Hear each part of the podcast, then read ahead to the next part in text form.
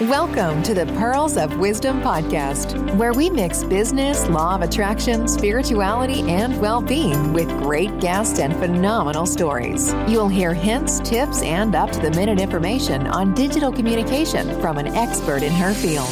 Pearl has some wonderful individuals in her networks, and she will be interviewing them all at some point in the future. Enjoy your listening.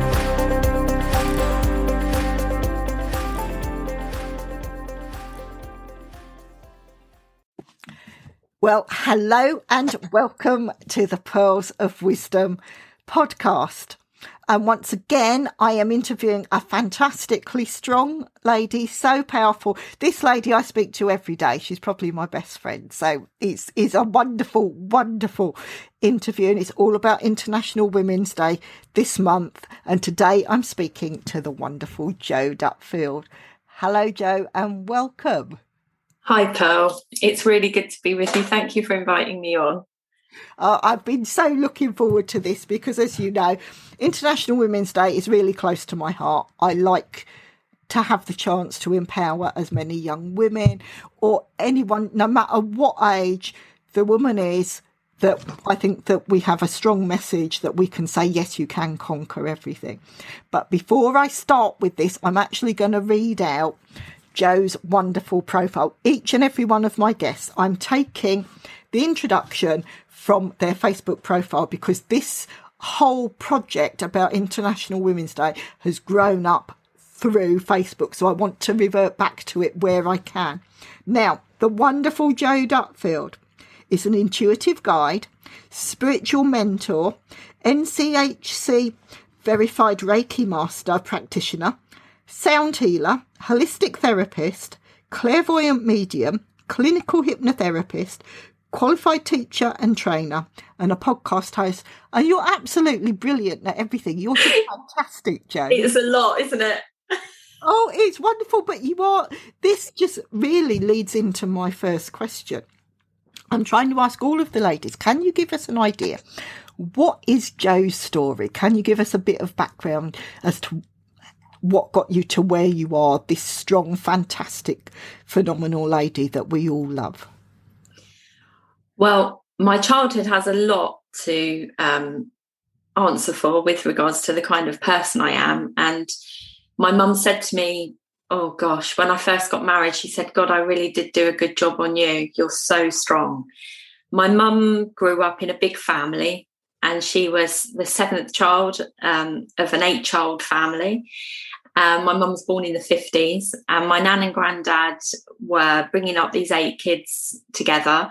Six of them didn't belong to my granddad, they were in my nan's first marriage. And my nan herself was an incredibly strong woman. She'd had a husband who was an alcoholic and had beat her, and um, he was got rid of and she met my granddad and my granddad bless him he was one of the good ones.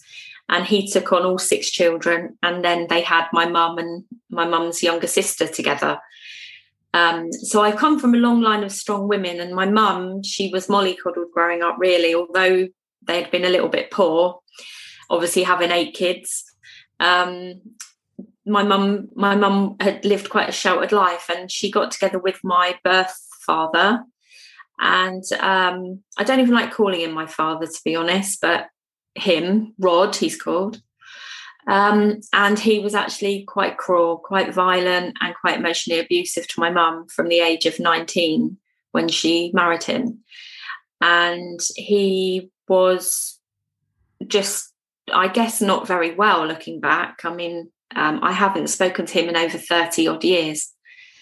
Um, my mum and I, being little, um, we lived in fear, and he would hit my mum quite a lot most days. And but when she wasn't being hit, we lived in absolute terror, and it's hard to put it across how terrified.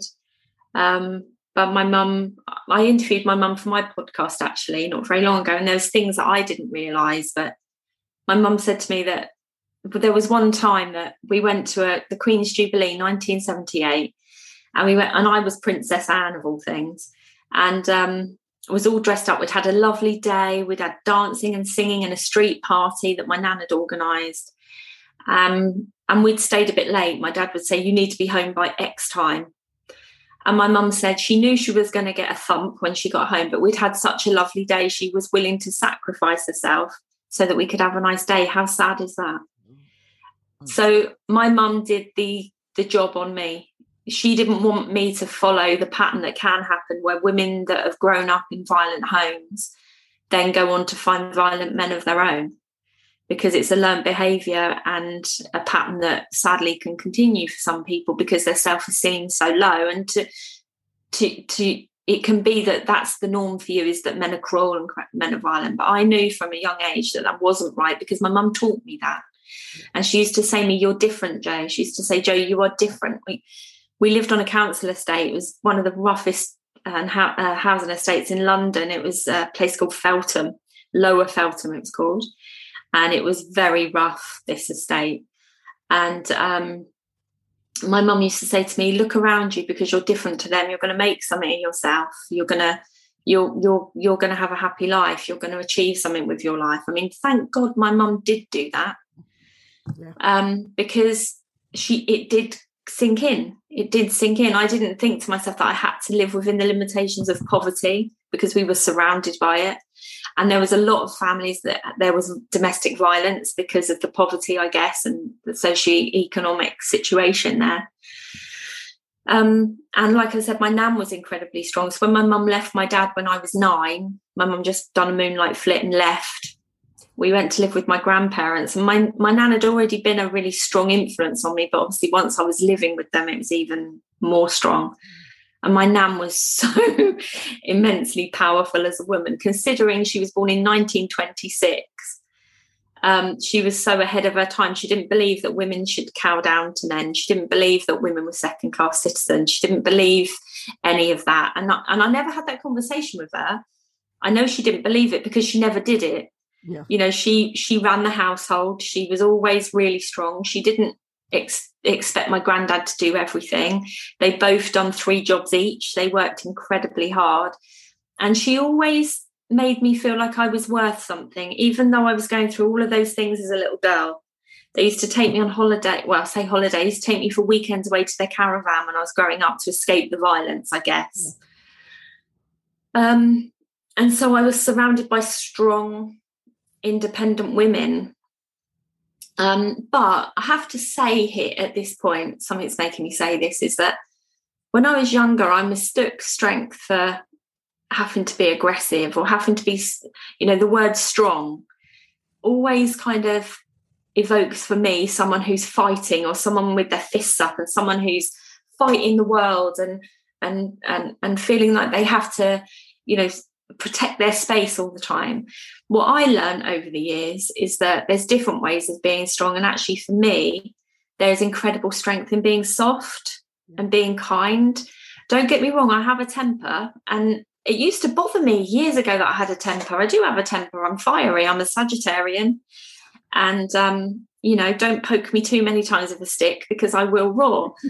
but I'm also incredibly tolerant and patient um, but I will stand up when I need to. And it's that, it's that, what am I trying to say? I guess it's that thing that you can be soft and gentle and be strong. You don't have to always be fighting. You don't always have to be the first one to stand up for everyone else. And actually, I learned that growing up because I was always the one that would stick up for the underdog. I was always the one that would step up and fight other people's corner. But what you find is you uh, wrongly women can sometimes be labeled as troublemakers or as the as the kind of the fiery one or you know, when you get to positions of power or when you get to positions of responsibility if you're strong and you have strong boundaries and you don't put up with people crossing them you, women will be called a bitch yeah. or they will be called oh she's a tough bitch whereas men will be called assertive or strong or powerful yeah. And so I learned growing up that actually I didn't have to fight everyone else's battles for them. And I didn't need to let people bullet load me because I would let people set me up. Like I'd have people, oh, this has gone wrong, and there's this injustice, and there's that injustice, and this has gone wrong. And I'd be the one that goes and fights. And I look round for where they are and they've gone. Yeah. Um, so I learned a real lesson about fighting the things that were important.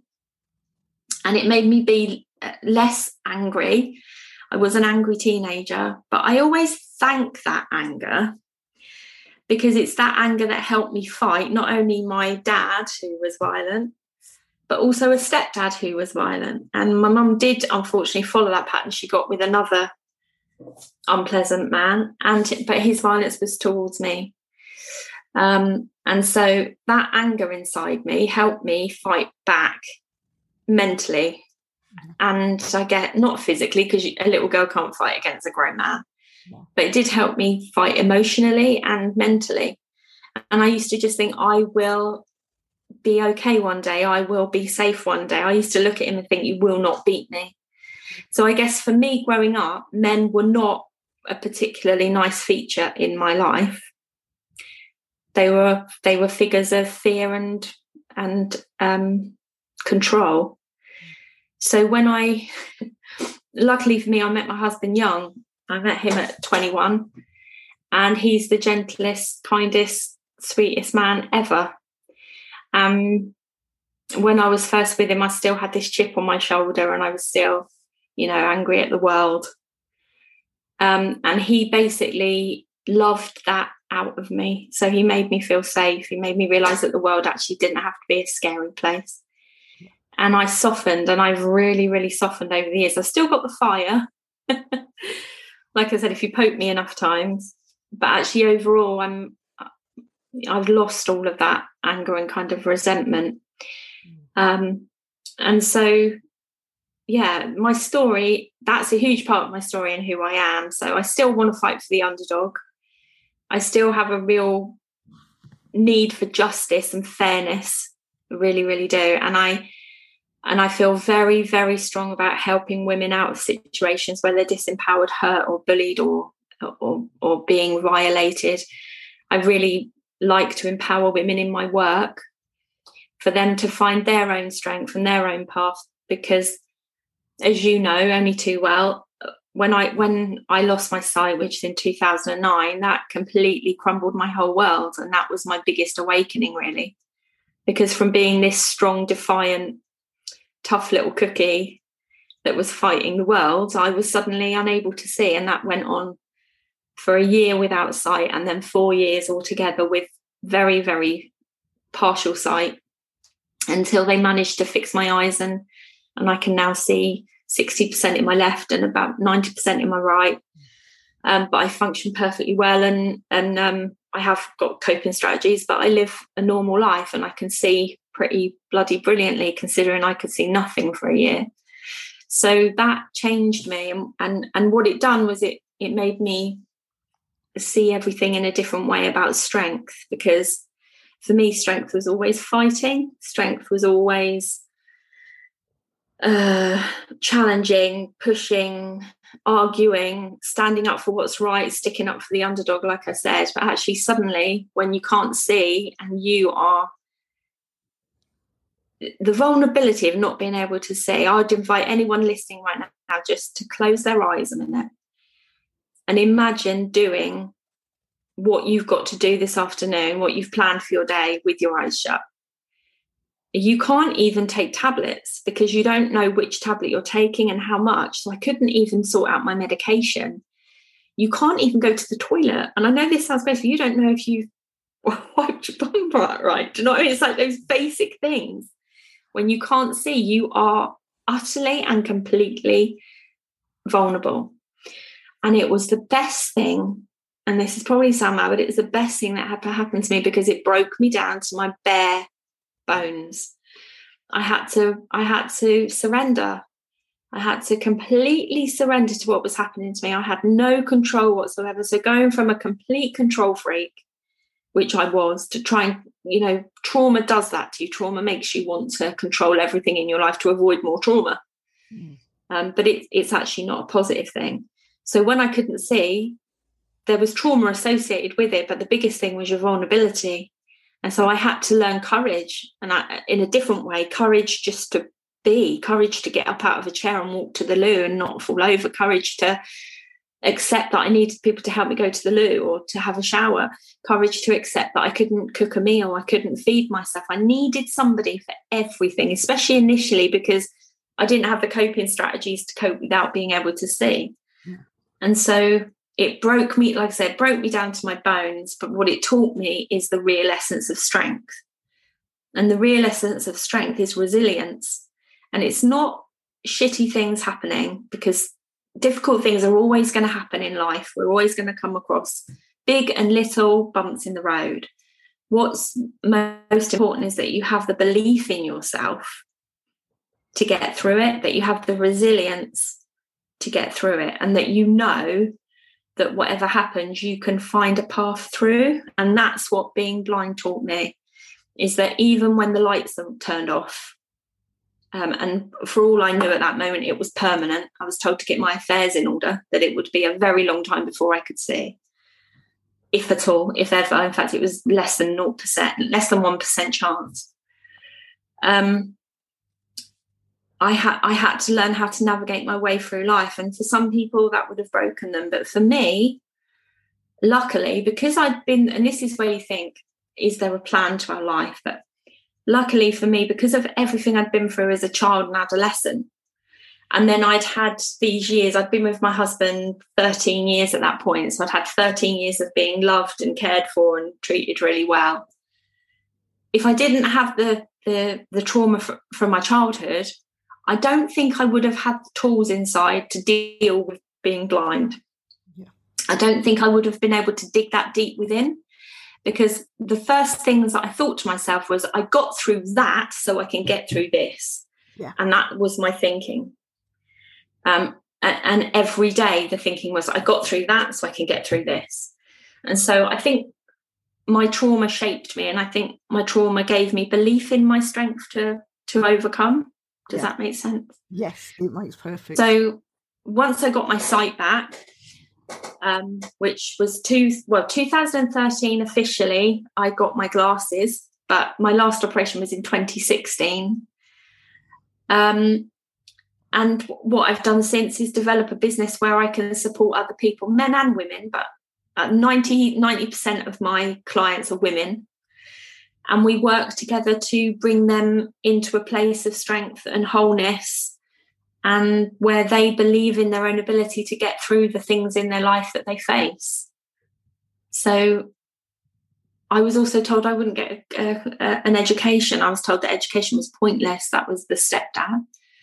But i've got qualifications coming out my ears I've, I've, probably got about 40 different qualifications now. Went to university did I, I just basically uh, proved everyone wrong. um, and even after I lost my sight, I was doing courses. Um, and so now, yeah, as you know, I'm a I'm a holistic therapist and a and a mentor, and I, I help other people get through tough times and find their power. Yeah.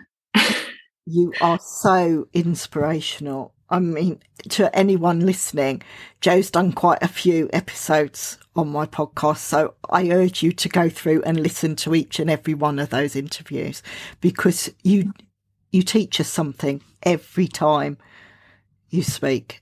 And just to follow you on your social channels, you empower people, you inspire people, and everything you do is in service to others and it's so yeah. it's so wonderful to see. And as you were saying where you will stand up for people and you will give them their power i can see again i can see why you and i get on so well. Because i i've always been one that i will be the voice for those that can't speak and I've always been that. And if there's the underdog, like you said, I will always stand up for the underdog, even if it means I take on all the rubbish and everything and it's thrown at me. But that's just the way I do it. And I think, yes, that does make us strong to a lot. And but once you do it regularly, it just becomes part of your nature and you will improve. I think so. But you're like me though, aren't you? Because you're a very gentle person, but you're also incredibly strong. And do, do you think that sometimes? I mean, I'm asking you a question now, but do, don't you find that sometimes that people expect if you're strong that you've got to be strong and fighting all the time, but actually there is a strength in being gentle and kind? Yep, I get that sort of growing up, and when I first got into the corporate world, yes, I, I I went very high in the corporate world. Um, my family used to say, "Your personality is like you need to be stronger and everything because you you're not you you don't sort of stand up. You're not aggressive." And I used to say, "Well, actually, I like my personality as I like me as me. I'm not going to change just to fit that corporate blueprint. Yes, I can go in. I can hold my own in a boardroom, and the co- the information that I've learned." I'm good at it, but I don't do it in a bullying way. I can share, and like when I train people, people will come back and say that they feel they can ask me anything, that I'm approachable. But it, that's just that's just the way I am, and I'd rather be like that than actually be all bullshit. And like you said about being aggressive, so many people get aggressive and assertive mixed up. You yeah. can be assertive without being aggressive. But so many people feel that it's the aggression that asserts what you want to say and it doesn't. If you come from a place of strength that you are secure in yourself, no matter how quiet your voice is, it is still heard and it can roar like thunder if you speak quietly. And it is that thing about boundaries, uh, you know, it, it's knowing where yours are and making sure other people know where they are.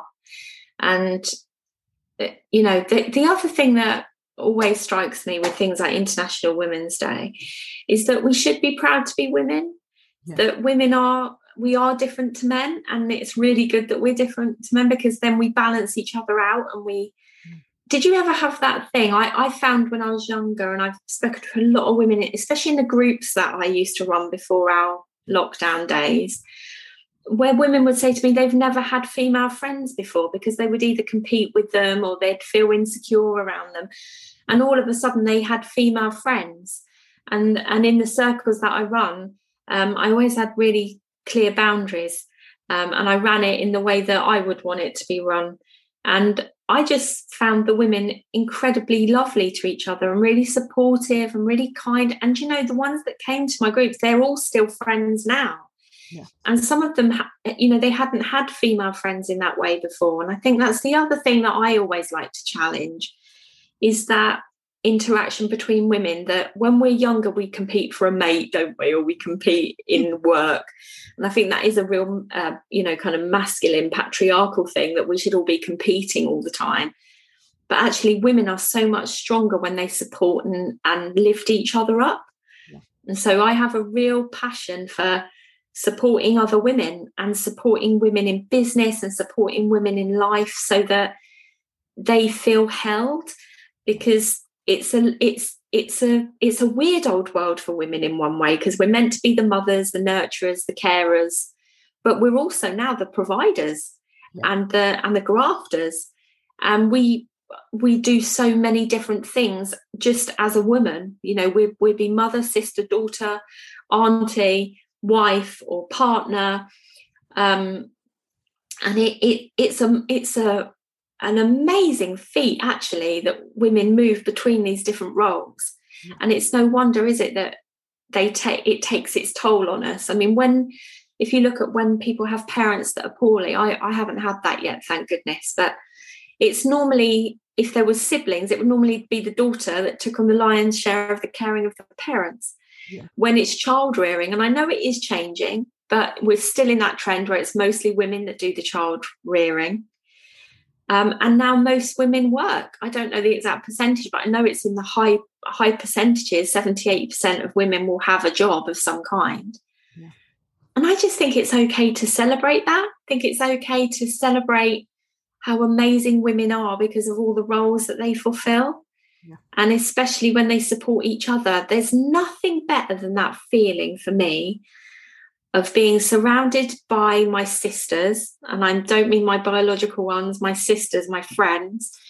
If I'm having a tough day and, and the women that I love and care for and that are my friends are there supporting me, and vice versa, that I can be there for them. Yeah. There's something so beautifully strong and empowering when you have a group of women supporting you and lifting you up. I don't think there's anything quite like it. No. It's extraordinary. And women's capacity for loving, I think, is just wonderful. You know, we really do have a capacity to care. It's natural for us to nurture. Um, even if you're somebody who doesn't want children, you'll be nurturing to your friends, you'll be nurturing to people that you know. We just, we tend to have that in us. Um, and it's really wonderful in business and in our home lives if we can be supported by other women and celebrate the fact that we have women supporting us. Yeah. I, I'm I'm who I am because of the incredible women in my ancestral line, but I'm also who I am because of the incredible women that have come in and out of my life. Yeah. Some for a reason, some for a season, some for a lifetime. Yeah. Um, but really, I, I have to say that I've met some incredible women in my work, women that have escaped domestic violence, women that have overcome serious life limiting illness, women that have changed changed the face and the expectation of what women are and what they can do. I've met some women that have achieved incredible things. And I actually had to be careful. When I become a priestess, I, I trained as a priestess healer at Glastonbury Goddess Temple. And they're very much fighting the patriarchy there. They're fighting for women's rights and for women to be heard and seen. And I totally agree with that. But we have to be careful, I think, that we're not doing that at the exclusion of of the masculine, of the divine masculine and men. Yeah. Because we do balance each other out quite well. Um, and so I had to be really careful because of my background that I didn't get too caught up in that thing that the masculine was was the thing to fear or the thing to fight against. Yeah. Because actually men men go through their own challenges of the ideals about masculinity as well. But I think by being firm in who we are and knowing what it means to us to be a woman, and it will be different for each of us, yeah. we're actually then supporting the men in our lives by allowing them to be what they are. Yeah. Does that make sense? Yep. Mm. It's, it's so it's uncanny almost. I mean, you know, I use the S word synchronicities so much. And when I was speaking to Sarah Ibrahim yesterday, she actually said about the whole thing that is only recently she started to have friends that are women that going through school, she was bullied. And women can, well, girls in school can be really bitchy, like we've said, and everything. So she would gyrate to men to boys because she had a safer relationship and she didn't feel she'd be bullied. So mm. it's so interesting to hear that you're you've picked up on that as well and you haven't spoken to each other about it. it's just it's showing, no no it's no. Showing, and and I I had the same thing I had better relationships with with boys at school than I did with girls just because I was a little bit different I've got a gap in my teeth I wore glasses I didn't fit the kind of perfect idea of what girls should look like. I, I I liked climbing trees. I liked playing in woods. I liked kicking a football. Yeah. Um, and so the girls just kind of thought I was odd. So I didn't fit in there. The boys thought I was a girl, so I didn't really fit in there. Yeah. So it was a tough time growing up. I got bullied as well. But again, it all adds to your resilience and God, it makes you compassionate to other people. Oh, it does. It, it does. makes you so compassionate because you see I worked in a boarding school for a decade. I was a house mistress there. And if ever there was bullying, it was dealt with straight away by me. Yeah. Um, it's it's but again, you saying about girls being bitchy to each other, it does make you wonder why when we're growing up that's kind of cultivated because at boarding school it was rife yeah. because girls were living with girls. There weren't there was boys at the school, but they had completely separate living accommodation. Yeah um, and it could be so toxic because girls are brought up to believe they should act and be a certain way. And I mean, now I, I have a 19 year old daughter, and what she went through at school to do with personal image, mm. what size she should be, what her hair should be like, what her makeup should be like, what her nails should be like, what clothes she should wear. And my daughter's not vulnerable. She's a real tough cookie, as you can imagine um, with a mum like me. um, she's very empowered. In fact, she called herself a feminazi the other day to me. She told me she's a feminazi. She's not getting married. She's not having children. And I think good on her if that's what she wants. It's like, but even she went through that at school where she felt all the pressure of you had to be thin, you had to be this, and with social media now, I mean, you can only feel for our children. I think I wouldn't, I didn't let Charlotte have any kind of social media until she was 16, which probably sounds quite cruel now to people. But I just didn't like the environment for her. I didn't want her to be on there. And she got really upset with me at the time, very upset, you know, like teenagers are. But there was this one beautiful moment where I had, I had until the pandemic thing, I had um, a healing room here and I was changing all the bedding. It's the end of a working day, and I was getting it all ready for the following day. And I was changing duvet covers and God knows what for this treatment bed. And she come in and give me a hand. And there was this moment where she was helping me put the covers on the on the treatment bed, and she just looked up and she said, she's she was 16 by this point. And she looked up at me and she said, Mom, I'm really glad you didn't let me have social media until I was 16. She said, because I see my friends now and their brothers and sisters and she said the things they're seeing online are horrendous and the way it's affecting them is horrendous. And she said, I'm really sorry I gave you a tough time and thank you for not letting me go on it because I don't think I would have emotionally coped with it. And I thought that was so mature of her. And it was such a wonderful moment because as a mum, you you just don't know how to protect your children yeah. um, now. You don't want to be stopping them from having a full life, but equally, I don't know that it's such a good thing that we can see everything all at once, all at the same time, and have so much access to so much information without any filters. Yeah. I think that's what social media can be sometimes if it's used in that way.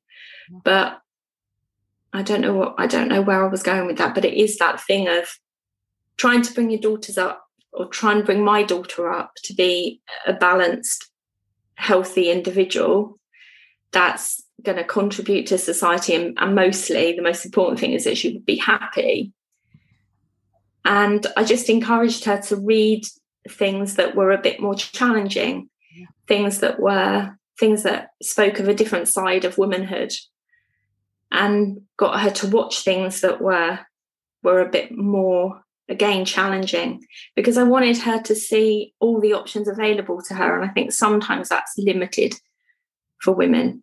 I think sometimes our options and the ideas of what we can be can be quite limiting. And so it's opening those doors up and not just as a teenager, as an adult. And for someone to say to you, actually, there's nothing stopping you. You can be whatever you want to be. Yeah. How can I help you get there? And that's what I try and do now that's what I try and do now. It doesn't matter. I've had ladies come here in their 70s who've been in difficult marriages, who don't like their husbands, they haven't had the courage to leave, they have no friends, they have they they never worked. And all of a sudden they want to break out of that and find a way through. And equally I get women that are in their 20s wanting to do the same. And the way that I help them is exactly the same. Is what do you really want? How do you want to feel? Because just because of your gender, it doesn't mean that you have to put limits on on your potential. Yeah. Uh, this is where I love. I mean, every year International Women's Day have a specific theme, and this year it's choose to challenge, and that's the main hashtag that they're using across all the social channels. Mm. And everything you've discussed shows and epitomises what choose to challenge means. Challenge the norm, challenge the the way of life, challenge your upbringing, yeah. challenge everything and push back against it. And it's so lovely to hear you with such a strong voice, a powerful voice on that on ways to help. And when you talk about um, Charlotte and not having the access to the social media, you know that's that's what I did for corporate is social media. I've been called a Jedi, a, a ninja, a guru. I don't mind what I'm called, but it's also one of my pet hates, and you've heard me bang on about this every time. Yes, because of what I do for a living, I have a large network because I can prove that yes, I know what I'm doing, and my network is of size yeah. so that I can grow it. But I will also say I feel so sorry for the younger generations. We've had we're almost in our second generation that have grown up with social media being the norm. So they're almost used to living their world externally. They, they mm. life externally. Totally. How many people do we see that can't have a meal without taking a photograph of it? Oh, so don't even start me on that. And I'm the first one to say to any, be it boy, girl, um, woman, man listening, it doesn't matter about the size of your network at all. If you say a post, if you share a post and it resonates with one person, that's what it was meant to do. It was meant to meet that, reach that one person so that they can feel good. It might make their day feel better because they may be going through a traumatic time or something, and mm. your words have been a comfort it doesn't matter because all this saying yes you've got so many likes and where we see in schools and everything where children are being bullied because they don't get enough likes on social media most of these great big profiles and celebrities they've bought half of their followers yeah. to start off with and when it comes to when people just hit a like button that means absolutely nothing. If you've got someone that will write a comment and say, Thank you, you've helped me, or say, Yes, what you said, I really shared with that and it resonated with me, I'm so grateful. That's that's where social media can help. Yeah, and it means the world. I get that a lot on my on my community page, on my business page. And I say community page because that's what it has actually become. Yeah. Yeah. I noticed the other night I was doing I was doing live readings actually, and a young lady come on who I gave a reading to, and she gave an, an explanation as to why the reading was accurate. Um, I'd mentioned mental health, and she's going for a mental health challenge. And the minute she put that comment on, loads of the women that were on there were sending her messages saying, Oh, sending you love, hope you're okay. And they don't know each other, they've never met each other. But there just seems to be this lovely community on there where women are supporting women yeah. And I love that. And I really encourage that because I think it, like I said before, is such a powerful thing. And I think social media is an incredible tool to bring light into the world. I really, really do. Um, and no more than shows like yours, like this, where we're, you know, you're giving a voice to people to come and talk about their experiences as a woman. Yeah. Um, I I don't know. I was thinking about this before we spoke um, when I knew I was coming on to chat to you about whether being a woman has stopped me doing anything. Mm. Um, and I don't think it has. My daughter was challenging me the other day because of getting married mm. and because I did the vow of I I will obey yeah. the old fashioned vow. And she just couldn't understand why I would say I'd obey her dad at all. And I said to her that we'd actually talked about it at the time, her dad and I, because I wasn't comfortable with saying I was going to obey, not with my upbringing and everything. Yeah. But when we actually looked at it, because a lot of people, I don't even think it's in the wedding vows now. I think it's been taken out. And a lot of people, if it isn't, they choose to. Yeah.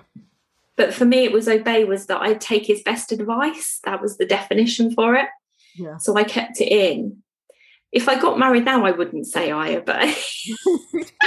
but at 23, it felt like the right thing for me. And I think because I trusted him, someone who was going to look after me. Yeah. I think my daughter could not resonate with that at all. She would never say she'd obey any man. And that made me really, really happy yeah. that she felt empowered and strong enough. Um, and I think as well, I've been married, we've, well, we've been together 27 years now, which is a long, long time, trust me. but being a woman has not stopped me achieving. In, in fact, I've I've managed to make the fact that I'm a woman be a bonus in my life. Yeah. It's helped me to have the gentleness and the understanding. It's helped me to uh, embrace my my loving side and my gentle side and my caring side and my nurturing side.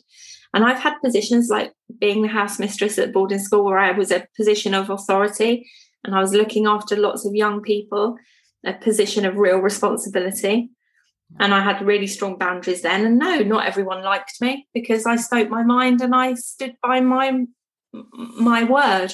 Yeah. Um, but they respected me. Yeah. And I think I so I was thinking about that actually as I said it. I guess if anywhere it was the boarding school where there was a glass ceiling where you couldn't progress because it was only ever really men that were promoted to positions of power. But then we had a headmistress come in. Yeah um, not long before the school closed, and everyone was absolutely petrified her. And she epitomised that thing of a woman who's aggressive and quite bullying and quite, um, yeah. And so that she kind of epitomised that the old way of of being a strong woman because she was in her sixties. Um, and I remember thinking, gosh, if if I had to be like that to get to the top, in fact, you're more or less becoming a man, aren't you? You're you're using your your kind of aggression to get things done, then I'd rather not. I'd rather stay where I am. so I guess I guess if anywhere being a woman stopped me, it was at that school. Um, but I can't think of anywhere else in my life being a woman's only ever been a positive. And I think that's thanks to the strong women I was raised by, the strong women that I've met, like you, and and luckily lots of others. And my daughter she's she's helped shape me. I never thought i'd be a mum. And actually the privilege of bringing another woman into the world and helping her become who she is now has definitely my biggest achievement in life. And the thing that i treasure the most out of any experience i've ever had is being her mum and now her friend because she's an adult yeah um, and i see young women today and i just charles got a couple of really amazing friends one of them's just become a police officer. Um, she went to university and, and she's she's gone in as an officer. Um, and another friend who does care. She's worked really, really hard. Another strong young woman who had things going on at home that were really tough, and she's she now works looking after other people. Um, another friend who's become a, a nurse. You know, she's she's got there's, there's some incredible young women around her and um, I just look at these young women today and, and their potential and their they just seem to be less scared than us. I don't know if that's just my misconception, but the ones that I know, they don't seem to be as scared about being themselves, about speaking up. And I think that's a really, really good thing. I hope that that continues. And I hope that there's more and more young women that are like that because so often we we the expectation on women is that the old fashioned expectation on women is that we would toe the line that we would you know do what we're told that we would you know do the expectations that would be you know have children get married and all of that kind of stuff. And these young women are totally debunking that. They're smashing that. They're, they're just not buying into that crap at all. And i think that's such a wonderful thing that they are allowing themselves to be what they want to be and it's okay to speak up. Yeah. And even if even if that means going on instagram and and doing bikini shots and things like that if that's really what they want to do then who's to criticize them for? If that's the way they express themselves then. Mm-hmm. what are we to say about that you know it, it's i think it's a we're we're in a place in the world now where the opportunities couldn't be bigger and better for women Yeah. and so to stick together like this, do a campaign like this where hopefully women of all ages will listen and they'll they'll my message would be it's okay to be you, whatever that is. It's okay to be exactly you. You know, you you play to your strengths. Yeah. Bring bring your your strongest personality traits out. Don't let people tell you, talk too much. I was told that. Don't let people tell you that you're too strong. I was told that. Don't let people tell you that your personality is overpowering and people won't like you. I was told that. And it couldn't be further from the truth. I've got more friends than I've ever had in my whole life. Yeah. It's okay to be you and and find out what you is. That's the biggest thing. Yeah. Is have a good dig and if you've never done it, really give yourself time to try and find out what it is that matters to you. Yeah. What who are you? Who are you really? away from everyone's opinions of you or everyone's projections onto you, people's expectations of you. What do you want to be? Who do you want to be? What's important to you? What do you not want? Yeah. What are the things that you don't want to be? You know, that's just as important as knowing what you do want to be. Yeah. And if you want to be an astronaut or you want to be a round the world yachtswoman, you know there's plenty of examples now where women have smashed expectations and they've smashed these stereotypes of what women should be. Yeah. i have friends who decided not to have children and they still get asked oh why did you not have children? Like it's the weirdest thing ever. Yeah. um, i hope that the days are coming soon where people won't say that. They'll say oh how interesting yeah. that you decided just to be you. Good on you. Because yeah. that's what i would say i wouldn't even ask the question to be fair yeah. But you know, we seem to be moving more towards an era where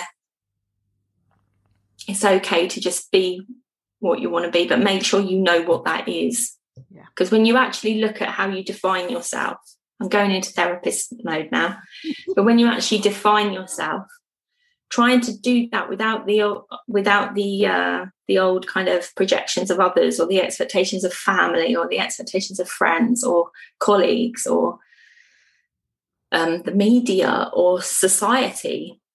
If you look at what it is that you are then be proud of that and try to to work with that and look at which one of those things bring you the most joy and try and enhance that so that you can go and do what you want to do. And if people don't agree with it or they don't like it or they can't accept it, then that's that's a them thing, not a you thing. Yeah.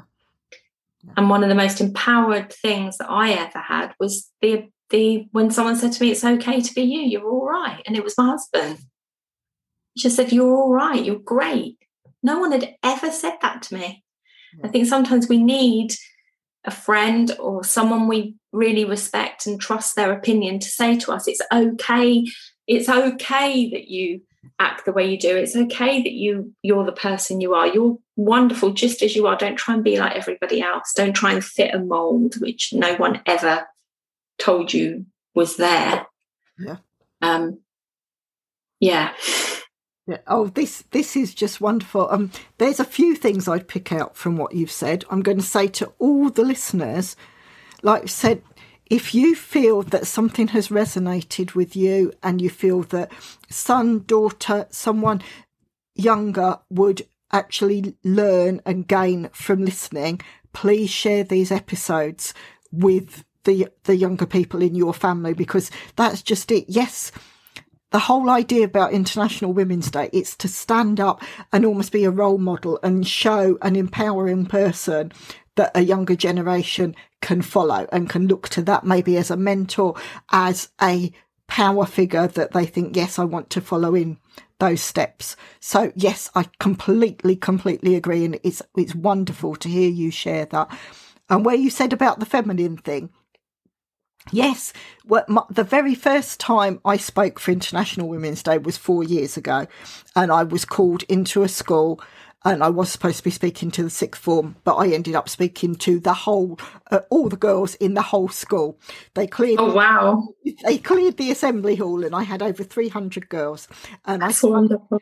I spoke about they wanted someone who excelled in a male dominated area and I I told my story, and because I'm in digital communications, yes, of course, that is male dominated, male dominated, all the tech stuff and everything. And I went in and I told these young women that they could achieve anything, and I went in as me. I'm probably one of the most girly girls I know. Pink is my favourite colour. I, can... I saw your pink boots this morning. Yes, yes, yes. my, I am so girly, but that doesn't stop me having a voice and being strong.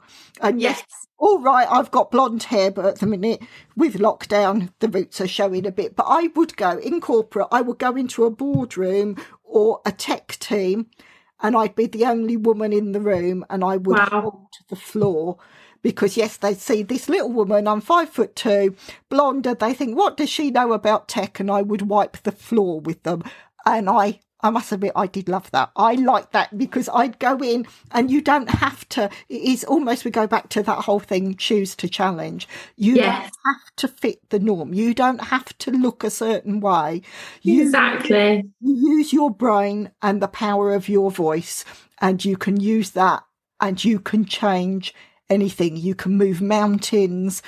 You, everything. And this, this, it just goes back. This is why I always try and do something for International Women's Day every yeah. year.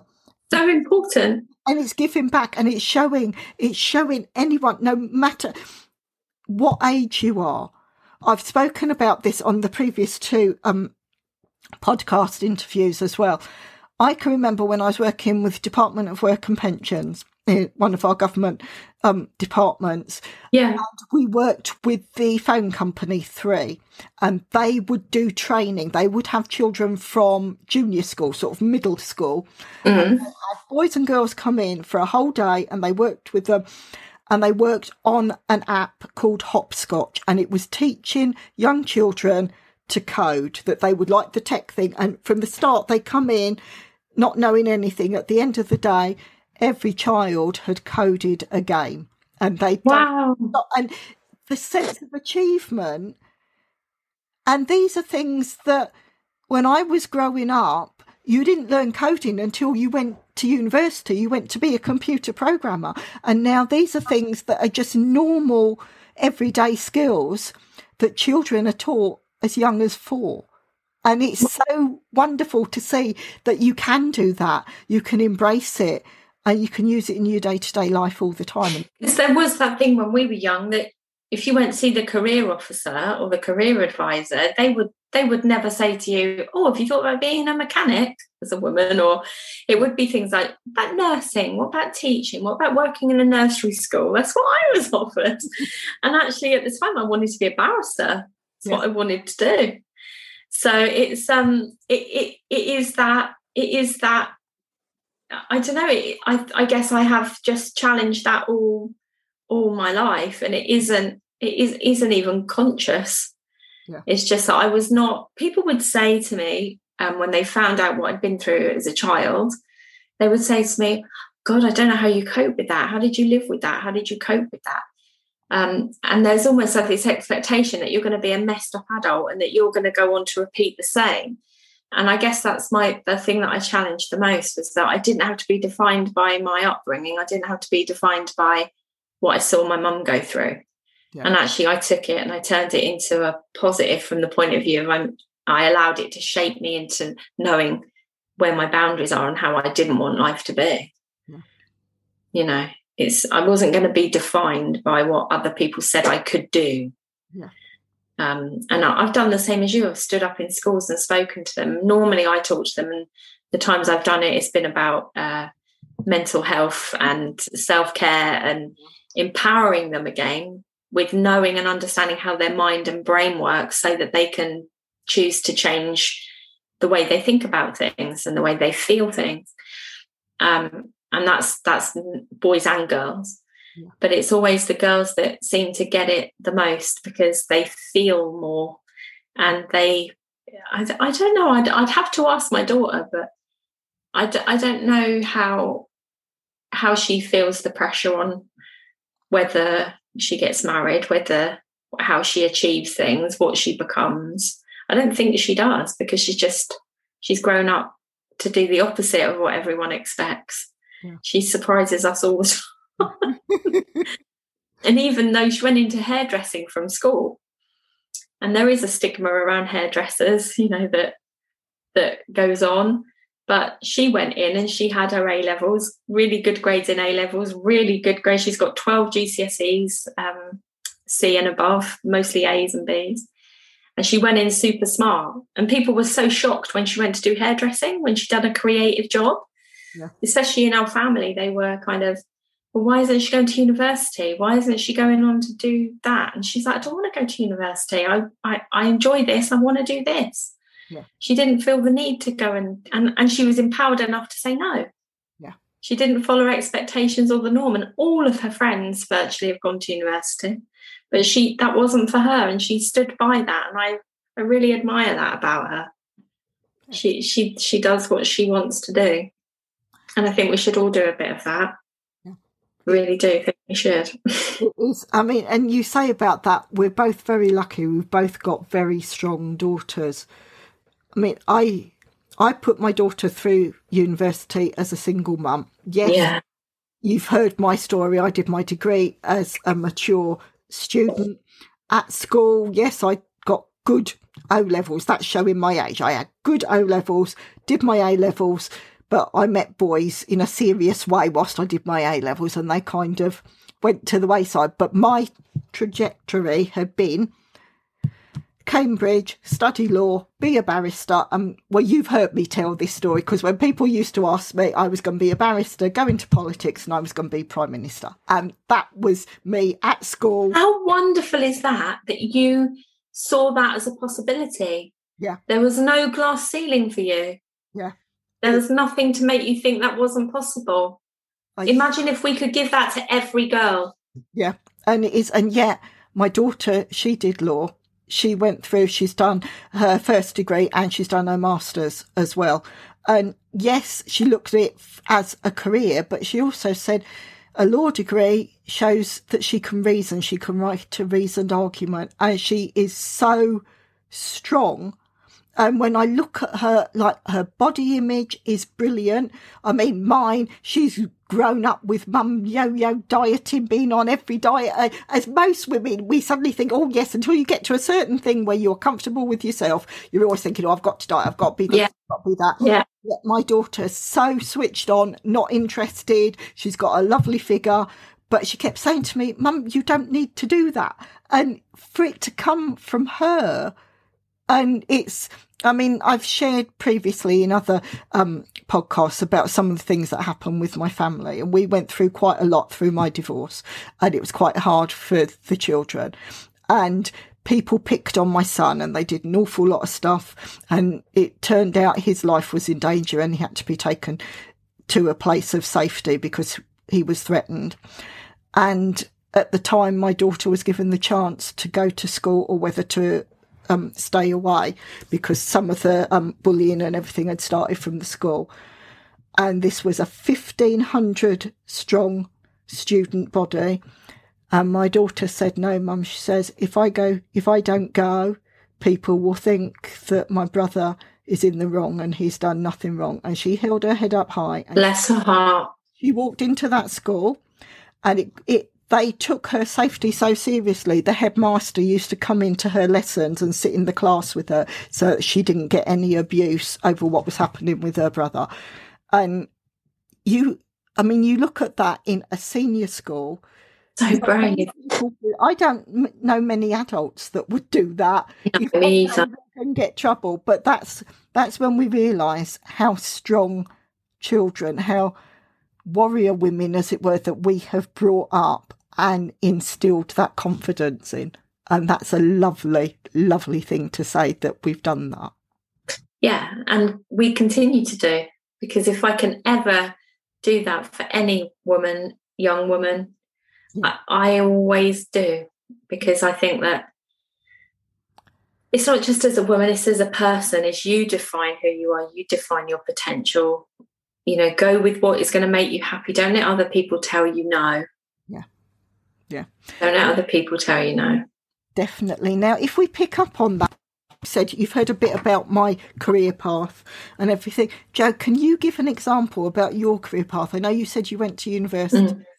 How did you get there so that any listener can actually um, gain from that? And maybe Yeah. we've got younger generations listening, Sure. see it as their path. Well, I I um I had a bit of a, a a tough road to it because I it got to the point with my stepdad where it was so bad that I ran away, and I ended up living on the streets for a little while, um, over a summer, maybe four or five months, and then I was um, the police caught wind of me being only 16, 17, or still a minor, and I was sent home to the to the home where the stepdad was.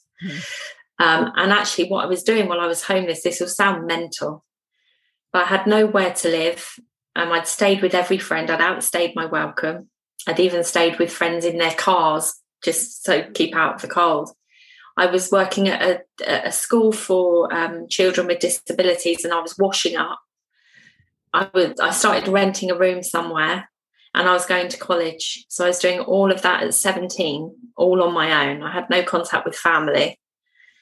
Um, I had some friends, but I, like I said, I was kind of because I was in such a way that that I was so lost.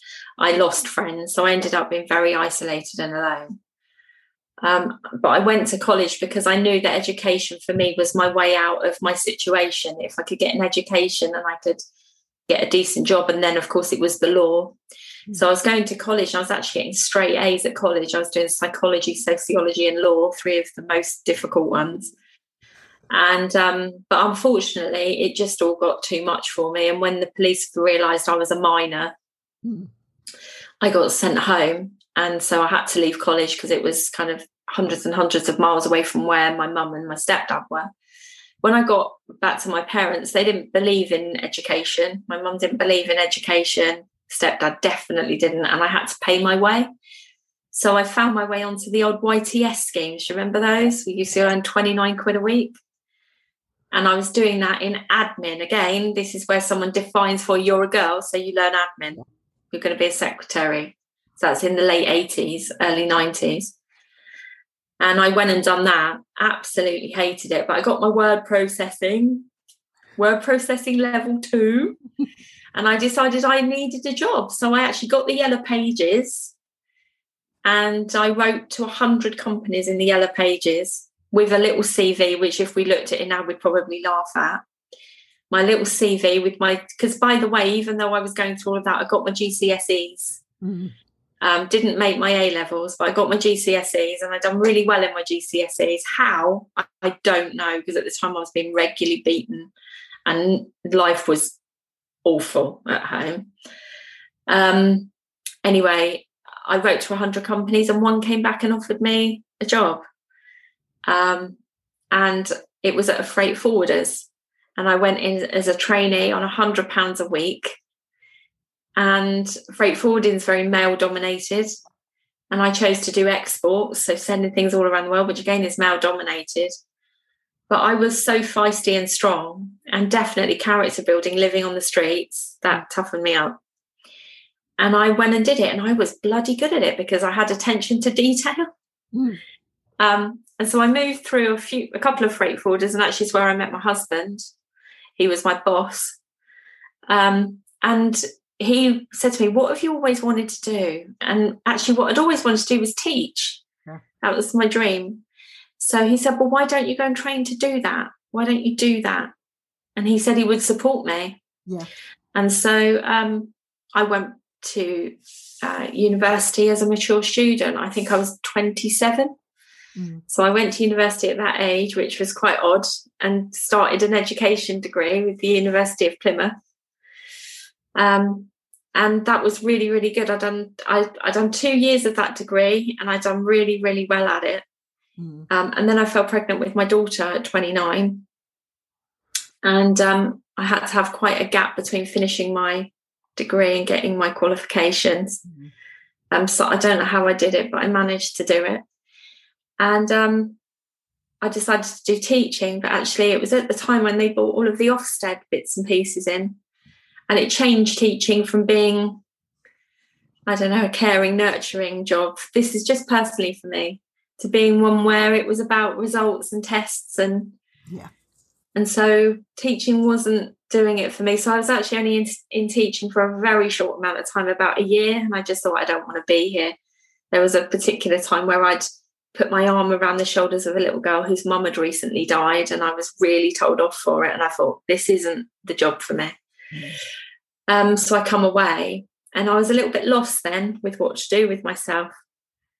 I loved working with children, but I didn't want to work with children in teaching because it was too stifled and it didn't feel right. So I bought a franchise for something called Tumble Tots, which was a gym class for toddlers. And you had your equipment and you go to a different village hall every day of the week and you set up gym classes. And I had two or three women working for me. And I did that for a year and that was really fun. Um, but then I had a lump found in my breast, um, and that changed things. It was fine. I was fine. I had treatment, and it was all fine. Um, but it changed your perspective on everything. Um, and then I was a mum, and I worked with people with. And it sounds so disjointed, but my mum worked with adults with learning disabilities, and I found that it just seemed fun and my mum was really enjoying it. So I started working for a lady privately who had learning disabilities to support her with her social life and help her get out and about. Mm. And she wasn't that far off my age, and we did have such a giggle, and she was so lovely. She lived with her elderly mum. So I did that for a couple of years, which was really rewarding. And then went back into the teaching side. A job came up at the boarding school I saw an advert. We'd moved house to here, actually, to this house. And I was, you know, when you wrap stuff off in newspaper, yeah. talk about divine intervention. I unwrapped something, and there was this advert on the piece of paper saying, We're looking for a, a house parent at this boarding school. Never even knew you had such a thing as a house parent. Boarding school wasn't a world that I'd ever understood or or moved into. And um, I ended up getting the job. And actually, that was the best job ever because I got to use my teaching um, education, my education from my degree, and I got to work with young people and I got to empower them. Like I hope, I hope I empowered them. I I got to look after them, take care of them, make sure they're all right, um, help them with their life as boarders. And it was one of the most satisfying and, and fulfilling things I've I've ever done. Yeah. I've really, really enjoyed that. And I and I got to meet some incredible young women who are incredible women now. And a lot of them I'm still in touch with, which is lovely. They still call me Miss. Um, and yeah, that was that was for 10 years. So that was my longest job. Right. So when I lost my sight and decided I wanted to do something different, I looked at being self-employed because actually I'd had enough of working for other people. That self-employment seemed uh, something that didn't happen to people like me. Yeah. I wasn't quite sure of how you set up your own business. But again, you know, um, serendipity, I met a few women who were working for themselves as therapists. They said, Jo, you might be good for that. And I thought, oh, I don't think I could massage anyone. I don't want to touch people's bare skin. so I thought I'd go and do a simple course and see if I enjoy it. So I done Indian head massage and I loved it. I had no problem with touching people's skin. In fact, it gave me a wonderful feeling of caring for people and looking after them. Mm-hmm. And it just snowballed from there. So I trained in lots and lots of different therapies and counseling and hypnotherapy. Um, I've always been able to see spirit and I've been a medium, you know, since I, I read my first set of tarot cards when I was 16. So I've been doing it since then. And so, yeah, that's where I am now. So I, I'm verified with the NCHC, which is uh, really prestigious. That was quite a that was that was quite a rigorous thing. It's the National Complementary Healthcare Council, and it's a government recognised body. So I'm seen as a healthcare worker because I'm verified with them. So you get watched while you're doing your therapy, um, and you have to do lots and lots of a 40 page questionnaire with all accompanying paperwork and proof and when I got that, it was a weird feeling. It was like this huge validation of my therapy business because I'd already been working about six years on it when I got that. Yeah.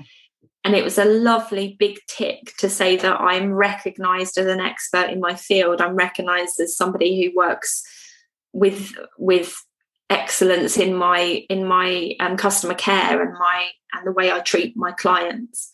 So that was really a big thing for me um, to to be be accepted as a, a, member of the NCHC. And so now I, with lockdown, it's been difficult because you can't do one to ones. So I, I work online with people on very very limited basis at the moment because I'm developing slight changes to what I do. But yeah, that's where I am now. So I'm seen as an expert at what I do. I'm I do lots of different body work. I work with energy medicine mostly. I'm a bit of a medicine woman, really. I use all my skills and my qualifications to help people get better in all kinds of ways, um, including hypnotherapy and psychotherapy and and counselling and all of the actual um, physical therapies like massage and crystal healing and sound and Reiki and Seichem and blah and everything else. I think I'm qualified in about 40 therapies, just ridiculous. But it was a bit addictive. So yeah, that's that's where I am now. So I work with people um, to help them be the best version of them. Really, that's my focus. Yeah. you truly, truly are inspirational. But I tell you this every day because everything you do is just. I think you are. Listening to your story makes mine look nothing. You know, you've done amazingly. I think people come together when they can see those synchronicities, my favourite word, where we can say, yes, we can understand where people have been, what they've been through. You recognise that light in other people. I put I put a thing on my page today and it said you can either be the candle or the mirror that reflects it. Yeah. And I think definitely you try and be both, don't you? Yeah. Try and inspire and you allow yourself to be inspired. Yeah. It's a nice thing. it's it's good to be in that flow. And I think, I mean, you know, I know that you and I talk about this quite regularly, but especially this current new norm, which is like sheer lunacy, really, where we're we're all in this lockdown.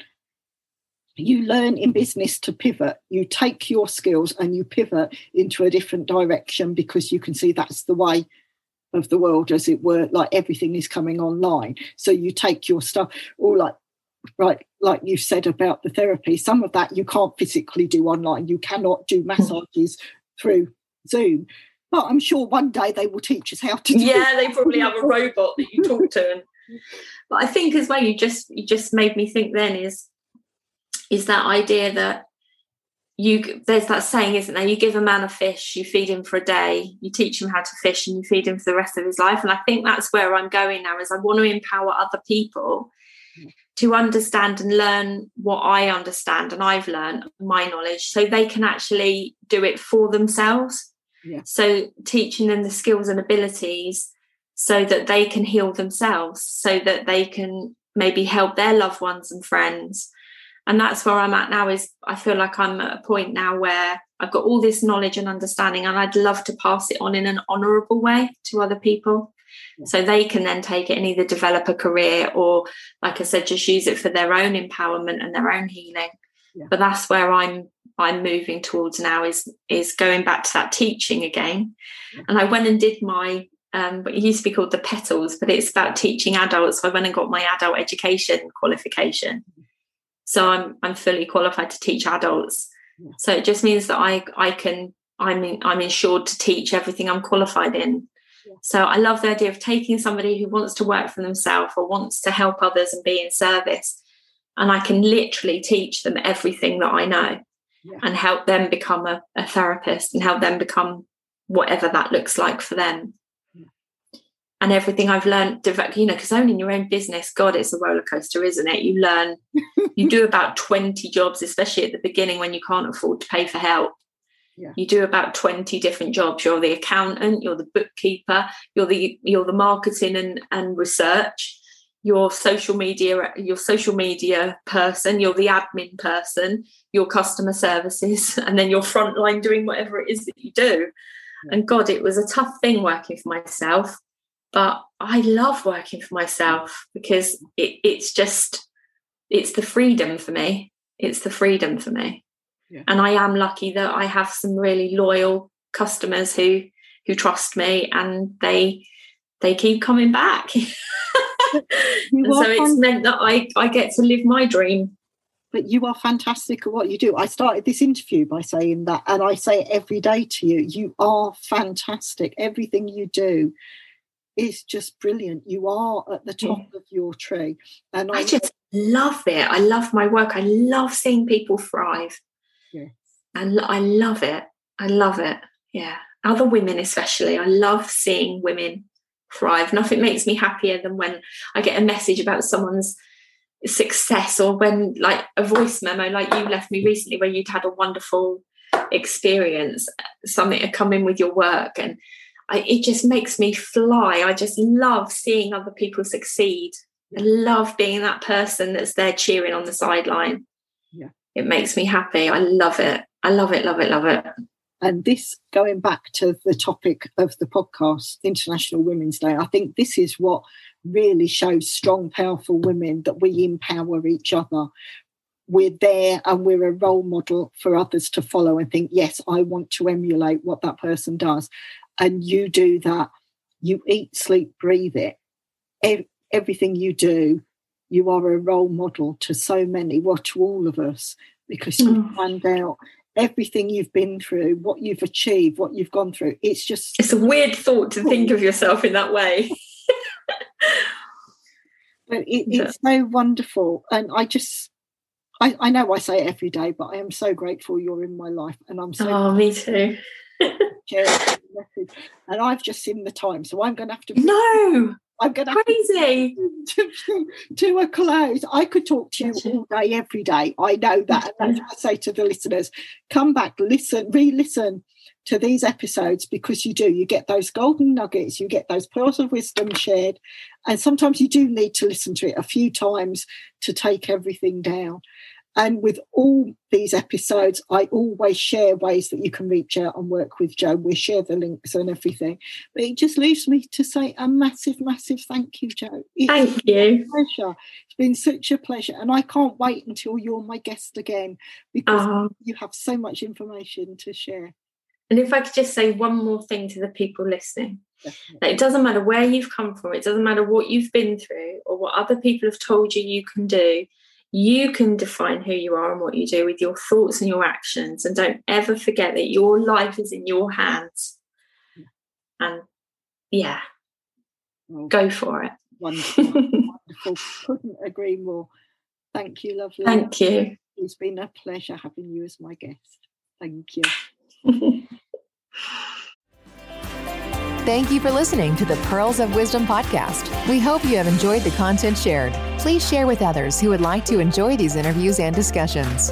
If you would like to support the podcast, please follow the link in the episode description. If you want to be a guest on the show, reach out and let's discuss next steps. Until the next time, enjoy your listening.